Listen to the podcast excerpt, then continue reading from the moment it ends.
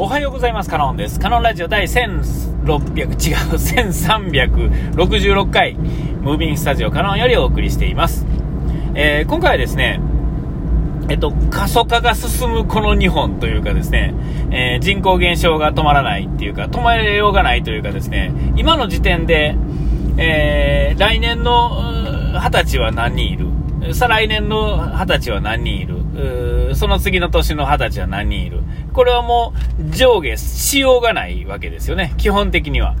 外国からあの転入転出とかね、えー、そういうことで、えー、い, いくらか上下することはあっても、えー、国ごと丸ごとこっち来るとかね、そんなことはまあ基本的にはないし、えー、国を エムアンドエー するみたいなね、そんなこともまあ基本的にはないでしょうし、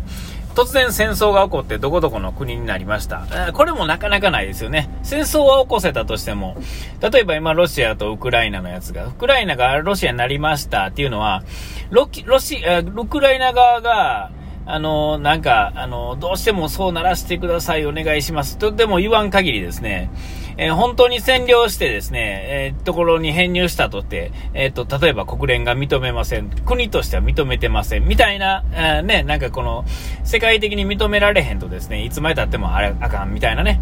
えー、なんか、台湾のなんか微妙な立ち位置みたいな、そういう感じになってると思うんですよ。えーえー、だから、えーと、そのね、あのー、なんていうんですかね、人数の変化っていうのはもう確定してるわけですよね、一旦は。えー、だから、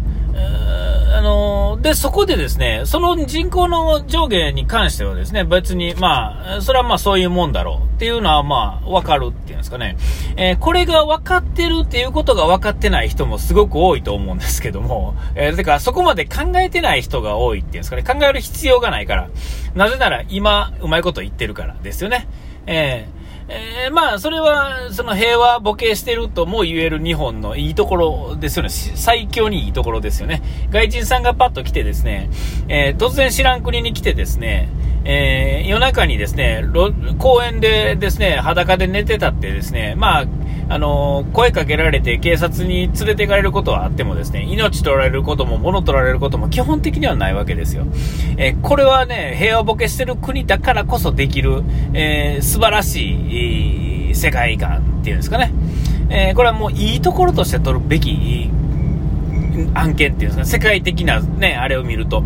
それはまあその他の国行ったらですね、もうなんやったら命まで奪われるかもしれないですね。物は取られるのは当然としてですね、命まで危ないわけですよね。えー、そういう意味ではですね、この日本っていうのはですね、まあ、とんでもなく安全っていうんですかね、えー、これはすごくいいところではあると思うんですよ。でですよ、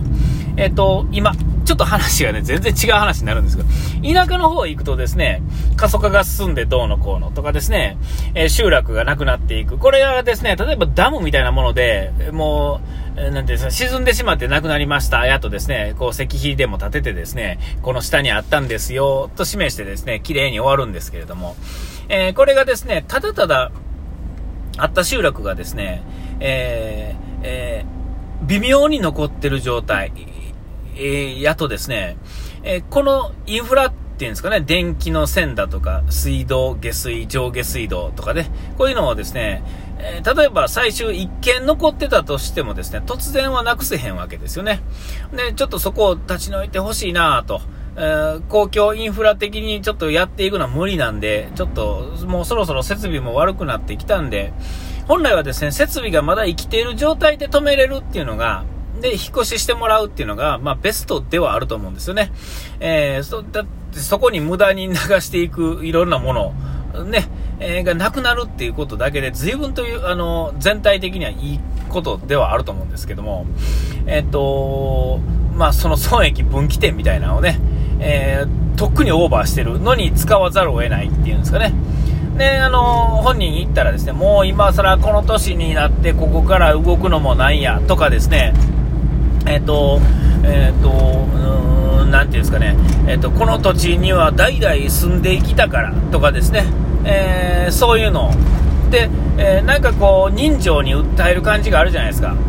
で、それを無理やり引っ張っていったらですね、いやそれはさすがにかわいそうやろみたいなんがですね、えー、なんか全体的にはですね、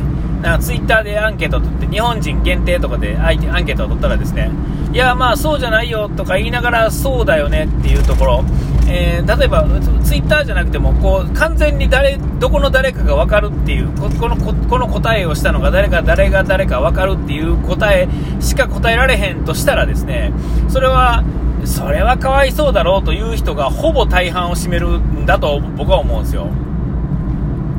えー、だからですね、えー、なんていうんですか、それはあの表面どうしてもそうなってしまうっていうんですか、実際問題はそうじゃないとこう、えー、無記名やったらですね、もうちょっとこうパーセンテージが変わってくるであろうけれども、まあなんかそういうふうに思ってる、もう心底思ってる人もいるし、まあとはいえって思ってる人もいるやろうし、えー、でこれはですね、あのその代々住んできたっていうだけやとですね、えーと、これだけでも十分なパワーがあるんですが、これって究極の話ね、究極の話、日本の制度として、まあ、日本というか世界でもそうですけど、やっぱり死んだらお墓になってですね、その場所を取りにと取ってしまうわけですよね。お墓参りっていうのもあってですね、お盆だなんだとかね、えー、なんかそういうのにこうなんかなんかや, やるわけですよね。なんか神様が降りてくるだとかです、神様ちゃうあのその、えー、先祖が降りてくるみたいなね。いやそのね風習とかなんと考え方自体はいいんですが、えー、っとなんかこう申し訳ないですけど、それ自体を精神を続けていくんであれば、えー、ルールっていうかこう仕組みはちょっと変えた方がいいんじゃないかなと僕は思ってるわけですよ。でまあ究極ね、何が言いたいってあのお墓とかいらんと思いません。僕、僕ねいらん派なんですよ。お墓ってですね、わざわざ出向いてですね、掃除してですね、あれせなあかんわけですね。えー、なんでそんなことせなあかんのやろうと思うわけですよ。だから出向いてですね、お金払ってですね、管理してもらってですね、ねえ、なんかそんなん、え、なんでそこに寝なあかんのっていうか、寝るっていう考え方もどうかと思いますけれども、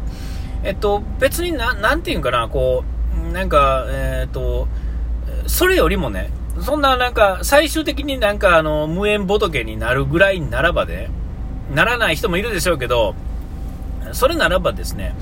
家にですね、まあ、仏壇さえ置かなくていいと思うんですけども、まあ神棚レベルでですね、そこにですね、なんかどう言うたらいいんかな、この家系図っていうんですかね、えー、こう見返す、ちょっとその気になったら見返せるデータ、もう何やったらクラウドでもいいですよね、えー、こう、えー、わざわざ出向かなくていい。でも一応のなんていうんですかね、偶像というかですね、かこの家系があったっていう偶像だけでいいんで、えー、なんかちょっとまあ な, なんでもいいんですよ。神棚みたいなのがちょこっとあってですね、そこにまああの物理的な本があってもいいし、えー、本は本としてあって、なんかあのデータとしてあの確認できるっていうかね、見たい時に見直せる。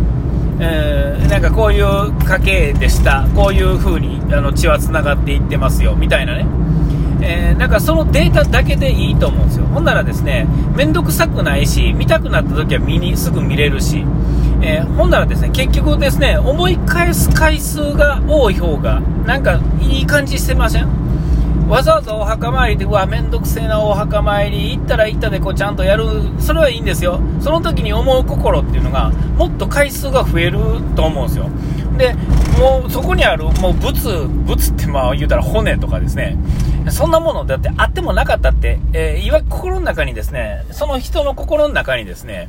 ある程度その い, いたということが分かってる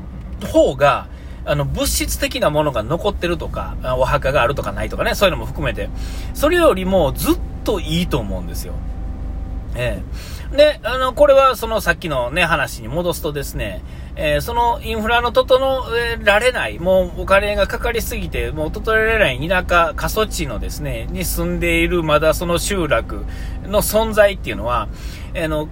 そのそこにそういうのがあったと見返せれるデータとして持ってる、なんやったらちょっと行こうとし見に行けるぐらいにしといてですね、もうそこに電線もですね、あのー、なんやったら上下水道ももう止めてしまってですね、そこの人はですねちょっと、ま、申し訳ないけど町の方に来てもらってですね、えー、で余ってる団地とかですね、過疎化したあの多摩団地みたいなね、東京の方のあんなんいっぱいあるじゃないですか。ああいうところに来てもらってですね、ある程度集まってもらってで、まあね、なんかやってですね、どんどんどんどんこう寄せていく。うん、で、田舎は田舎としてどんどん田舎にしていくっていうんですかね。えー、で、まあ、あの、必要最低限の道路ぐらいと、まあ、あの、必要最低限の、まあ、電線っていうんですかね、えー、なんかこう、いろいろ、これからのデジタル時代というかですね、やっぱりさ、で、さすがに電気がないと都合が悪いと思うんで、えー、それのちょっと確保の仕方を電線でまあそのまま引っ張るのか、なんかそのその場でなんか発電して何かするとかしてですね、確認だけできるようにある程度してですね、車であのある程度シュッと行けるようにしてですね、えっと、その最低限にしてですね、あのいらんもんはなくしていく、えー、なんかそういうの方が、えー、なんてっていうんですかね、でまあ、行こうとして残していくべき価値のあるところっていうんですかね、まあ、観光資源的なものはですね、えっと、それはあのある程度お金を使ってですね、あの生きていくというか生活するというよりはなんかこう管理してあの見に来てもらって、それもまたお金を生んでみたいな感じにしてですね、えー、なんかそういう方が僕いいと思うんですよね。だからそのなんかここに代々住んできたなんていうのはどうでもいいことやと思うんですよ。それは住んできた事実が分かるだけでいいと思うんですよね。えーえー、亡くなったから悲しいとか、なんかそれってね、なんかなんやろこう先のない考え方というかですね、すごくおわこんな考え方っていうんですかね、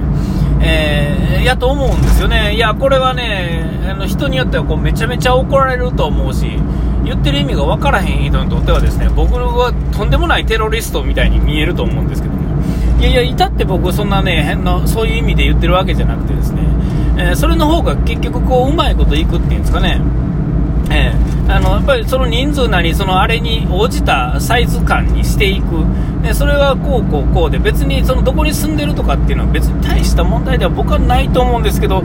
さてどうなんでしょうか。えー、お時間来ました。ここまでのお相手はカノンでした。うがいてやらい忘れずにピース。